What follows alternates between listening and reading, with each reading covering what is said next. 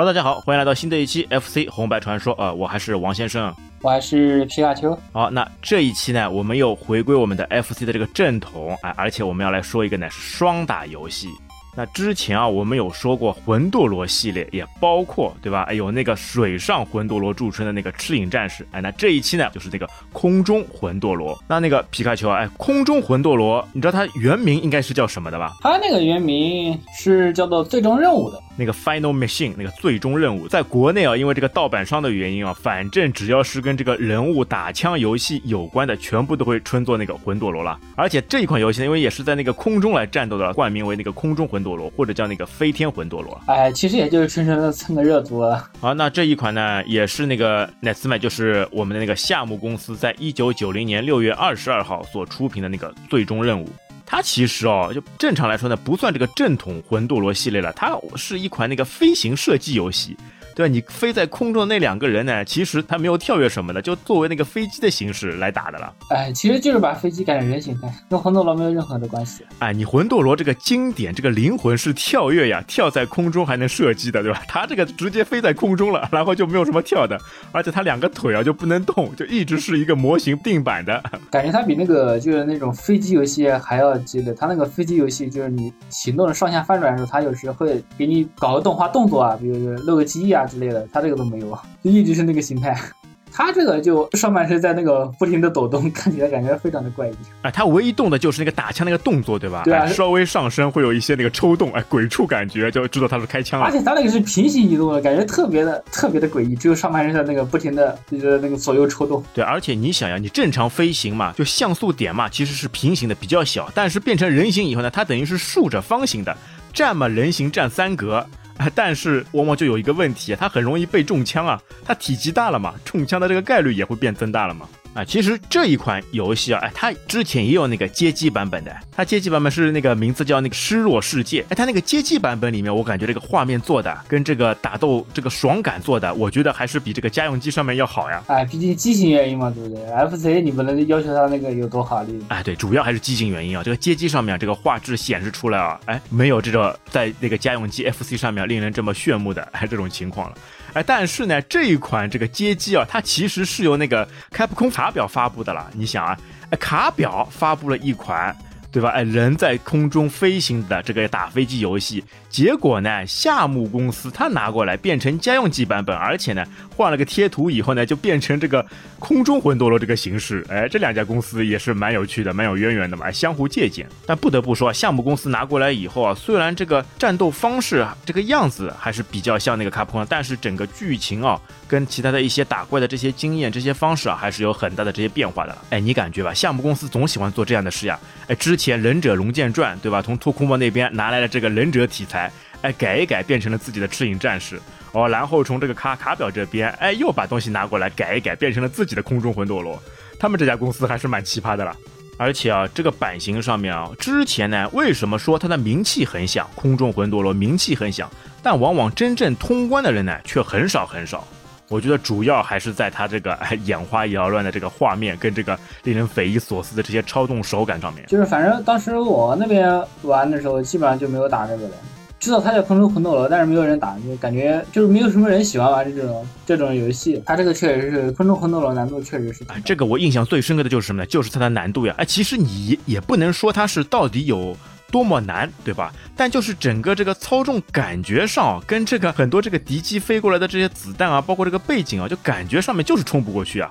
它那个背景主要是背景也有点花，然后子弹打过来就不是很明显，对吧？特别是在那个第四关，哎，一个通天塔撑上去的这个场景，哇，这个绝对是让你眼花缭乱。我觉得我那个时候打的时候，就如果打到这这边的时候，就眼睛是闭起来的，根本不看的了，因为你再看你也你也没有办法去把它这个给驾驭的了，这个眼睛实在太花了，越看眼越花。而且啊，整整五分钟啊，它就是同一个场景，一直在不断的上升，而且这个不是受你控制的上升啊，它等于是自动往上，直接就飞上去，像坐电梯一样的这个感觉。哦呦，太讨厌了，眼睛绝对会花掉。其实这个最终任务嘛，这个空中魂斗罗嘛，它也分版本的，有那个日版、美版跟欧版。对吧？它难度最大的呢，其实是那个日版，因为日版呢，它上手呢就跟魂斗罗一样的，只有三条命。在美版跟欧版上面呢，它上手呢命数增加了一倍，可以有六条命。那而且呢，空中魂斗罗里面最大的特色，它不是上下有两个僚机嘛？哎，可以帮你发射子弹的。那这个呢，在日版上面呢，它那个僚机呢发射的子弹呢比较小，哎，子弹呢也不是很密集，射速呢也不快。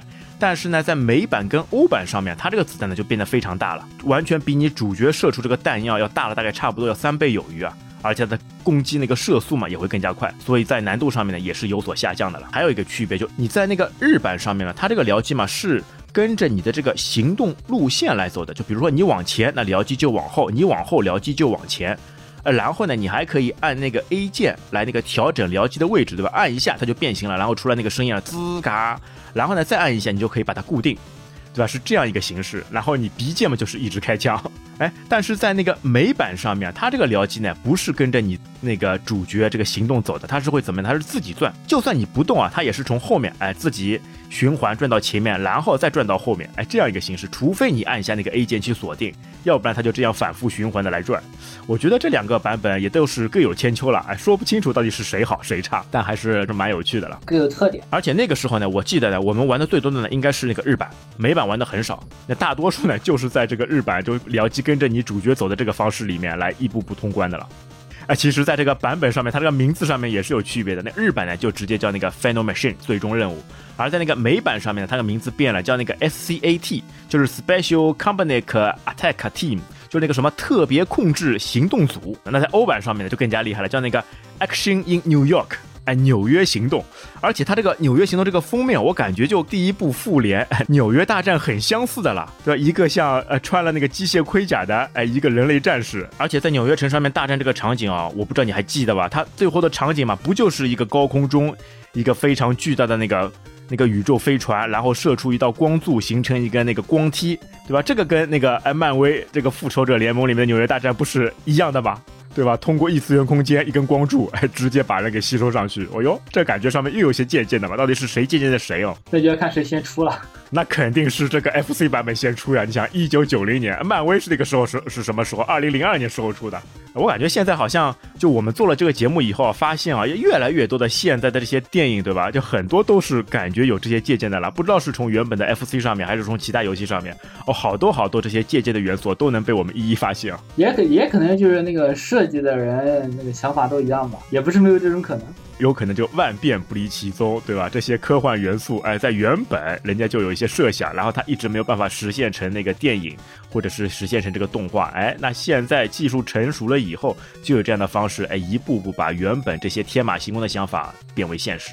而且说了，这个难度大在哪里？就是它的命少，哎，上手三条命。其实呢，它也是有这个可以增加命的这个密码的。它是怎么做呢？可以在那个标题画面嘛，然后二 P 那个按住 A B 不放。然后呢一 P 再直接按那个开始，然后就可以变成那个十条命。那当然啊，如果美版的话呢，它是会变成那个十二条命。哎，那有这个奖命了，那肯定呢还会有选关。哎呀，之前我们玩的时候不知道这个选关密码的呀，所以就在最多最多在第三关就卡住了。所以，那个时候如果知道选关密码嘛，一可以可以打到后面点的吧？那那不是打到后面的，那是选到后面一点。它总共呢只有五关，你魂斗罗怎么说？你家用机版，你魂斗罗上面总共是八大关，哎，那它这个空中魂斗罗呢，可能因为这个难度增加了以后啊，这个眼花缭乱的画面增加了以后，它那个直接关卡呢只有那个五个关卡。它选关的方式呢也是一样的，在那个标标题画面时呢按住那个二 P 的那个 A B 键啊，而且它所有的选关都是要先按住那个二 P 的 A B 键，第二关呢就是按住那个一 P 的 A 键。然后第三关呢，就是按住 EP 的 B 键，然后第四关呢是按住右方向键，第五关呢按住左方向键。那通过这个方式，那还有啊，包括它那个最后的一个标题画面，也是可以在那个按住那个 EP 的上来直接启动，你看到最后的这结局动画了。哎，但是你发现吗？其实就算你选出了十条命。对吧？就算是它可以无数次的这个 continue 续关，但还是非常难打，还是打到差不多第三关就冲不过去了呀。一样的呀，你比如说你只能打魂斗罗，你是可以跳出来三十条命的。你第一次拿三十条命的时候，你就能打通关了吗？对不对？哦，还是一样，哎，还是要通过不断的去这个钻研。但是这个我感觉就是坑就坑在你钻研了很多次以后，对吧？你打到后面还是会打不过呀，就像打到那个第四关那个通天塔这边，我怎么样还是冲不过去啊。它那个画面就特别花，而且它那个背那个背景的速度特别快，所以你会感觉它那个背景特别的花。因为它还有一个好处是什么呢？它感觉就是没有这种呃中弹以后是这种僵直的，它就人物闪了一下，然后稍微这个无敌状态，然后你就又从这个虚无状态变成实体，又可以继续战斗了。但是呢，当你命全部耗完以后呢，就随着一声爆炸，你的人就直接没有了，然后重新 continue 以后呢，又从这个关卡头开始继续战斗了。那所以，就算你十几条命也是不够啊，也是不够这样折腾的呀。你想想看，万一好不容易打到最后那个关底了，打 BOSS 了，突然之间死掉了，又要从头打，还是还是非常讨厌的呀。续关不都是从关底从头打的吗？哎，但是呢，有些人说，哎，有一些办法，有一些方式可以选出那个无数条人命版。哎，其实也不是无数条人命版，就是那个九十九条命。哎，但是呢，这个秘籍呢，可能是属于那个 bug 存在，所以呢，这个引发的这个方式啊，都说法不一，对吧？哎，有一些说什么第一关就可以实现了，有一些呢，一定要说到第二关或者到第三关才可以实现。啊，因为它这个东方式呢，也是比较随机的。那有人说呢，就是在游戏当中啊，你让一 P 跟二 P 呢得分相同，然后同时过关。那之后呢，在下一个关卡当中呢，就一 P 啊就会出现那个九十九条命，哎，那一 P 九十九条命呢，那那二 P 呢，还是通过这个借命的方式，哎，不断去冲。那或者说呢，也有种方式呢，是跟我们之前说过那个沙罗曼蛇比较类似的，那就在第一关的时候呢，让一 P 啊死掉两次，然后二 P 呢全部死掉，哎，然后当那个出现关尾时出现那个拖拍现象啊，即可获得无数条人命，哎，这个呢也都是传说，因为它并不是每一次都能百分百出现的，而且它这个游戏里面啊，就感觉啊，它这个 bug 还是蛮多的。哎，有的时候卡着卡着就会进行不下去了，所以呢，它就也会有这种这个选关的这个方式，哎，就是为了让你们玩家可以，对吧，坚持下去打到最后。哎，那这个游戏总体说来，哎，你感觉打起来，哎，给你的那个爽点是什么？主要它还是那个武器吧，感觉它那个武器设计啊也还行。既然算那个魂斗罗系列嘛，这个武器一定要可以时常更换。哎，你还记得它有几种武器方式吗？呃，武器系统的话，四种。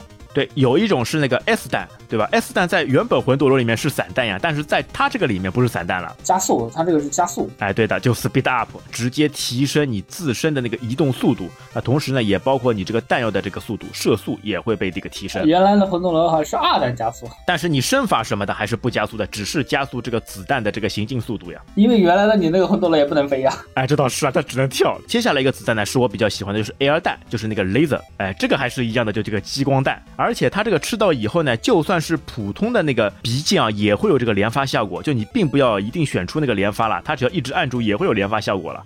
这个比原本魂斗罗里面的这个刺刀这个雷泽这个枪要好太多了呀，直接可以射出去。这也是我非常喜欢的一种那个武器了。你原来的魂斗罗按住单发键，它是一下一下射的；你按住连发键，它才是刺刀的。哎，对对对，哎，但是在这个里面，你只要一直按住连发键，没有刺刀的，然后射速也很快的，而且它的攻击力啊也是算比较高的一种了。啊，那接下来下来还有一种武器也是那个 W。哎，就是那个 w e n d e r Bean Gun，它就是那个被大家称为那个魔风弹了，哎，也叫那个月牙弹。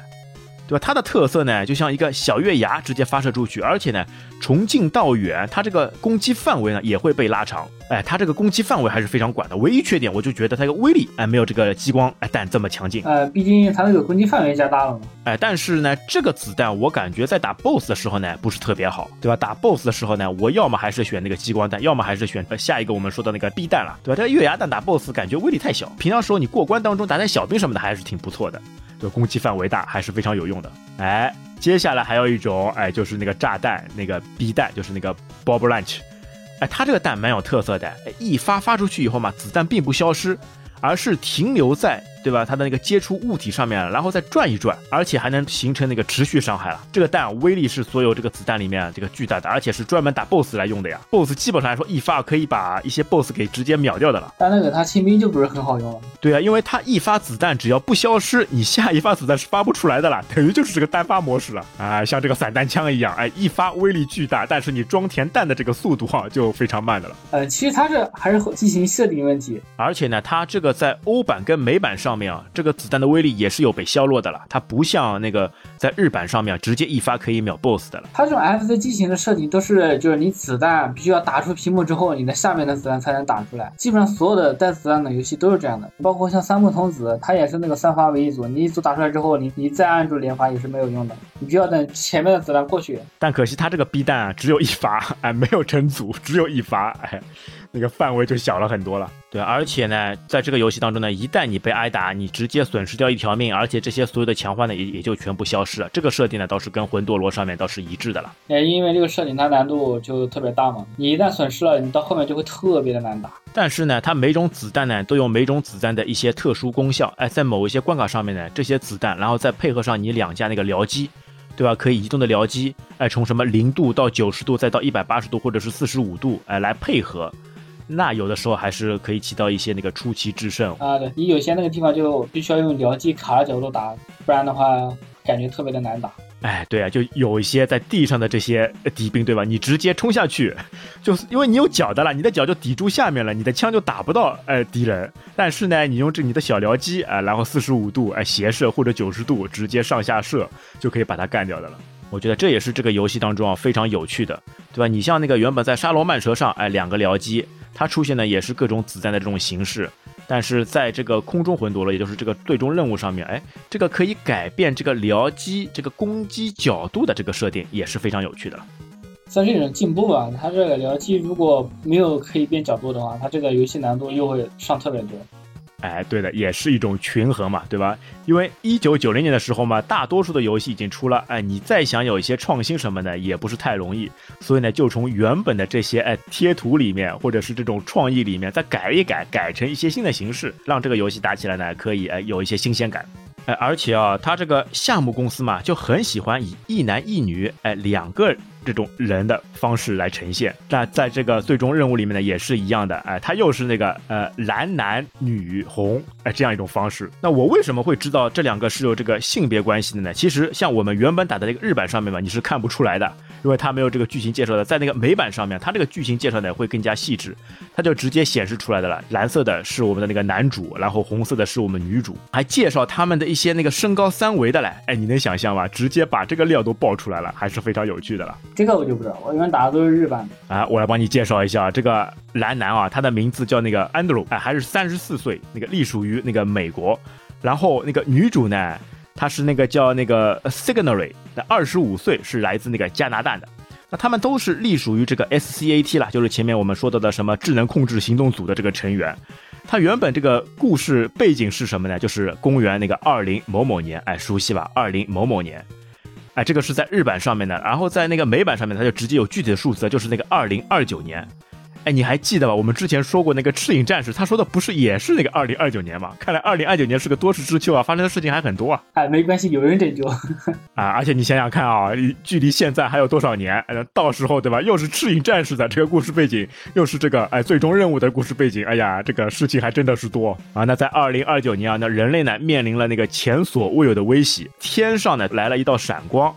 哎，然后是一道那个巨大的那个宇宙飞船，就是那个天外来客，哎，外星生物体对那个地球啊造成那个巨大的破坏。而且你能发现啊，这个太空生命体哦，它感觉是活的了，哎，它是一个像一个小的那个行星的一个样子，但是呢，在这个行星上面呢，有很多这种绿色生物，就像植物一样的了，长着长着那个茂密的森林，哎，然后来攻击地球。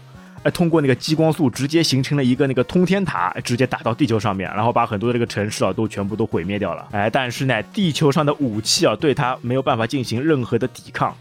哎，但是呢，只有一支部队可以那个扭转败局，就是我们刚刚说的那个 SCAT。奇怪吧？哎，所有的武地球上的武器都没有用，然后就这支小队，他们的武器，哎，对这个生命体还能造成一些威胁，而且最终呢，只是这个小队当中啊，只是出了两个人，出了一男一女，哎，去把这个敌人给干掉哇，这个也是非常蛋疼跟扯的了。其实也不算吧，之前的魂斗罗不也是两个人，两个人去做任务，然后直接就破坏了一座岛屿吗？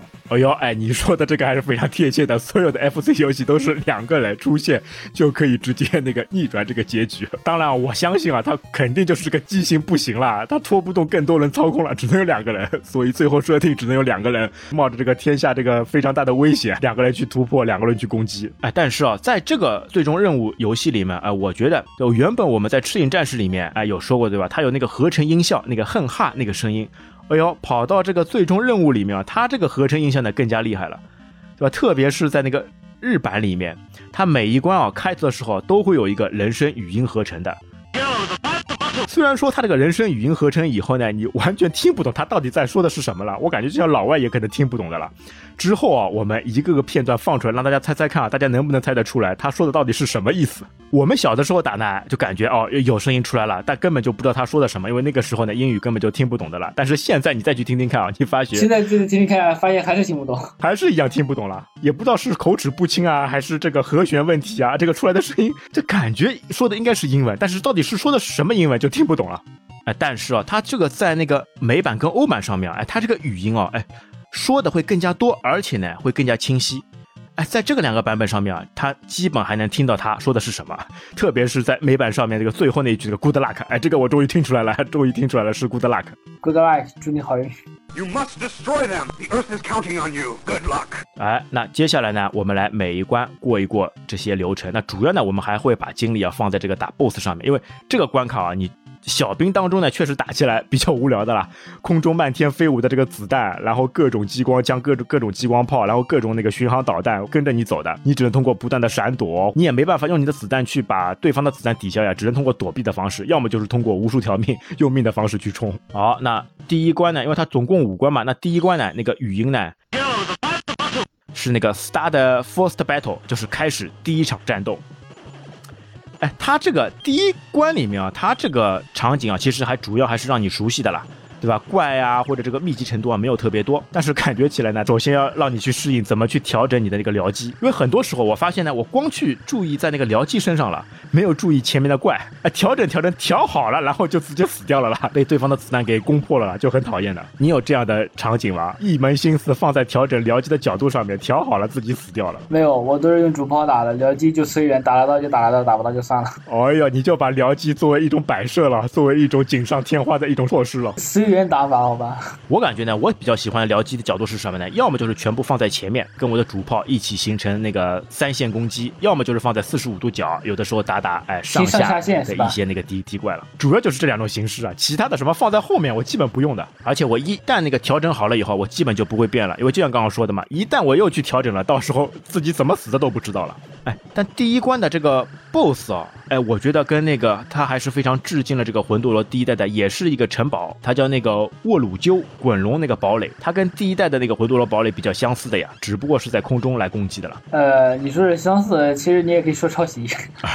都是一样。你魂斗罗的时候嘛，从下往上打，你现在嘛就等于直接把你的机体开到它的那个口子这边，对着它口子不断的去攻击就行了。一样的，它这个也是有一个，就是那个算是弱点吧，你直接把那个主角停到了停。到那个珠子的位置，一顿连发就直接给他秒了。哎，你要么用那个激光枪，要么用那个鼻弹，哎，直接一发过去，哎，稍等一会儿，他就直接自爆了。其实这一关啊，你真的打的时候还是蛮难的，因为它底下呢还有四门那个金属球，它会发出不断的炮火。哎，要果断，直接冲过去秒他是没有问题的。要么就直接冲进去，对吧？秒杀的方式，犹豫就会败北。而且因为它不是主要是那个双打游戏嘛，呃，我感觉啊。两个玩家他们重叠以后，把这个火力集中好以后，哎，对前方的这个攻击速度啊，攻击这个威力啊，杀伤力还是非常大的了。哎，那你那个时候，你四个子弹里面比较喜欢吃哪种子弹的？激光弹。哦，跟我一样，还是激光弹。哎，威力比较强，而且它声音好听呀，对吧？背景声音滋滋滋滋滋。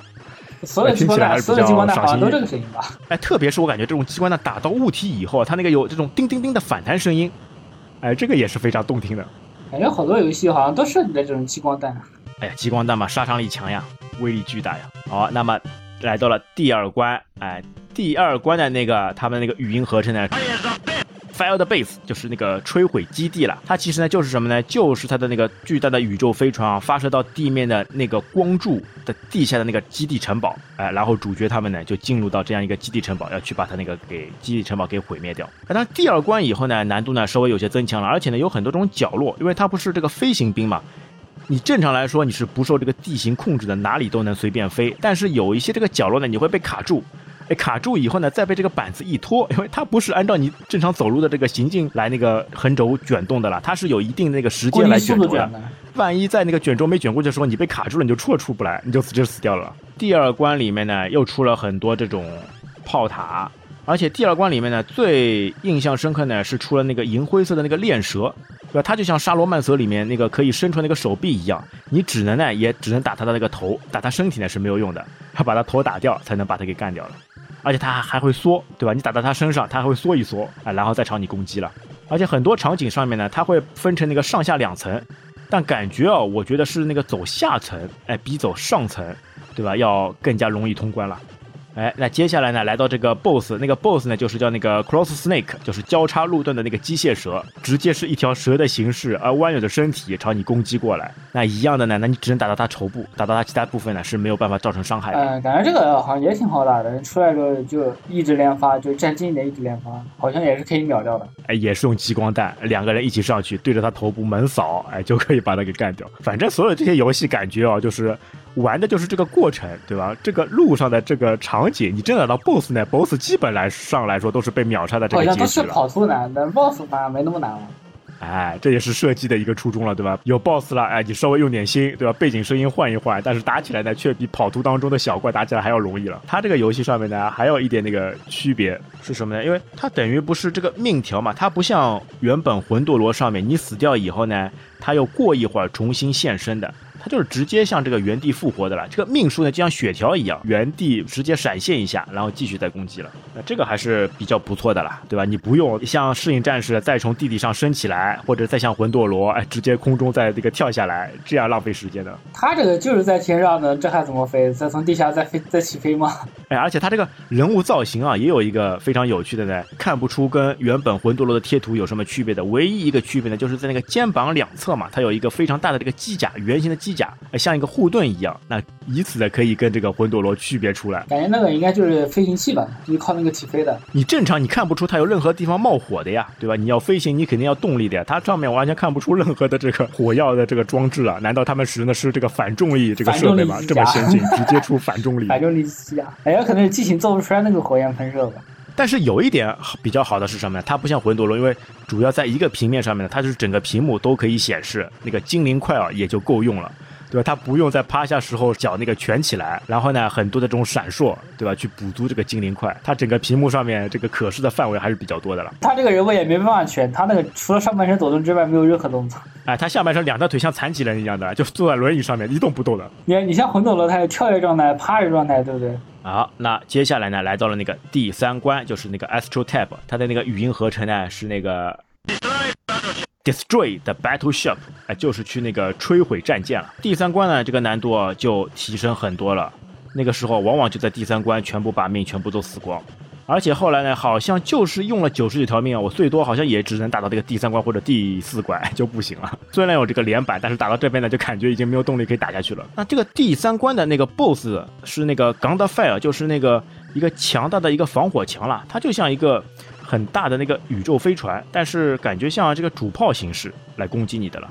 它这个打起来好像血量也是蛮厚的呀。呃，其实它那个难度其实蛮不大的，就是你要注意一下躲避那个火箭头，它会有火箭头从左边穿过来打你。它那个墙的话是会发那个粗的那个火焰机火焰燃烧，但其实那个其实是很好解决的，就是你直直接飞到下面，它那个火是挨个喷的，就是从上往下挨个喷的。你直接飞到下面，把下面那堵墙给它打爆，它那个位置就不会再喷火了。你站你站在那个位置躲。然后再用僚机打其他的位置就好打了。它那个难点就在于躲那个火箭，你躲不了那个火箭，就直接被那个火箭打死。它那个防火墙的那个火焰其实反而反而并没有什么伤害，你就注意一下站位就好了。对啊，因为你人体又是竖着的，它那个发出来的火焰又粗，对吧？很容易就挂了。所以你要先飞到下面，把其中一堵墙直接给它打坏，然后你就可以站在那个位置，就不会被打死了。对的。然后用僚机慢慢刮它。因为它这个也是没有什么时间限制的，你可以慢慢来搞。啊、呃，对，它这个是 BOSS 这是没有时间限制，它整个游戏环节也是没有这种就是那个计时系统的。好，那打到了那个第四关，第四关那个语音合成，Take off 的 Astro Tab，哎，就是那个穿过那个通天管道了，就是我们之前一直被诟病的这个长达五分钟快速升天的这个场景。通天塔，哎，这个场景我做的，我觉得他做的非常这个令人恼火呀！哎，以画面闪烁就不说了，然后它的背景呢又非常的复杂。再加上呢，各种这种敌方的这种战舰啊，又发射一些五颜六色的这种子弹，哎呦，根本让你的眼睛没有办法去直视它呀，花花绿绿的，特别伤眼。原本我认为啊，在那个烈火那个游戏里面，那个背景算的是花的吧？那没想到在这个最终任务的这个通天塔这个场景下面啊，我觉得是有过之而无不及啊。他每次打到。对吧？我就直接躲在角落里面，然后眼睛闭起来，等五分钟以后再去看他。就不管他是死死了多少条命，对，我就一直连发间按着，就五分钟以后去看这个结果。我觉得这个时间时长实在是太长了呀！你稍微能够三十秒，让人家眼眼睛可以呃承受一下，然后放松一下也就得了。他整整五分钟哦，我真的试过，我真的点过时间啊，真的是五分钟啊！五分钟当中你其他事都不要干，你就盯着这个要让人那个变态、令人作呕的这个画面，哎呀，真的是太难过了。他这个然后从通天塔那边出来之后，就是一个星空的背景。哎，终于画面一下子就清静了，一片黑。因为这个时候呢，通过那个个通天塔已经从地球啊上升到那个外太空了。那接下来打的呢就是他们那个航空母舰。哎，这个航空母舰呢非常巨大，那可能就是一开头时候那个过场动画时候哎出现的那个几艘那个巨型的那个战斗飞船，哎，它也蛮有趣的。这个我感觉是整个场景当中哦，就好像是所有 FC 游戏里面最大型的一个 BOSS 了吧？你需要一层一层它的卷轴一层一层向上滚动。要滚过，好像差不多有十几个卷轴这样才能落到它的顶部。然后它顶部呢，有的时候还会插个旗子，外星国的这个旗帜。然后你打掉以后，旗帜消失。然后你关键还蛋疼什么呢？你还要从顶部再打回来，对吧？一个是正面，你面对的都是它的火炮。然后到它后面呢，你面对它的还要是它的那个发射引擎。你还要把它的引擎里面的火焰给干掉，这也很讨厌的了。上去再打下来，这个巨型宇宙飞船还真的是非常庞大的了。它那个还是特别麻烦的。第四关的 BOSS，它那个难度跟前面比提升了不止一个档次。因为它这个 BOSS 大嘛，等于是你是一点点打，一点点打，啊，它还好有场景的拉伸，不是一下子，对吧？整个这个宇宙飞船同时现身，然后所有的火炮集中向你攻击，那你肯定就死掉了呀，对吧？你一点一点打还行。对吧？因为你这个毕竟还是作为人类，哎，你不像漫威里面那个惊奇队长，哎，直接可以通过什么宇宙射线，通过这加速度的方式去破坏这个船体，你只能开炮，一点一点把它所有的火炮，把它所有的引擎给干掉。所以说反派有问题啊，就应该把兵力全部布置在一个地方，等主角来了直接激活把它干掉。哎呀，人家就说的嘛，反派往往就死于话多嘛，对吧？哎，你战斗之前我要说一大堆废话，然后就被主角抓住这个契机，从而干掉。他这个也是一样的，哎，一点一点来，那不是作死吗？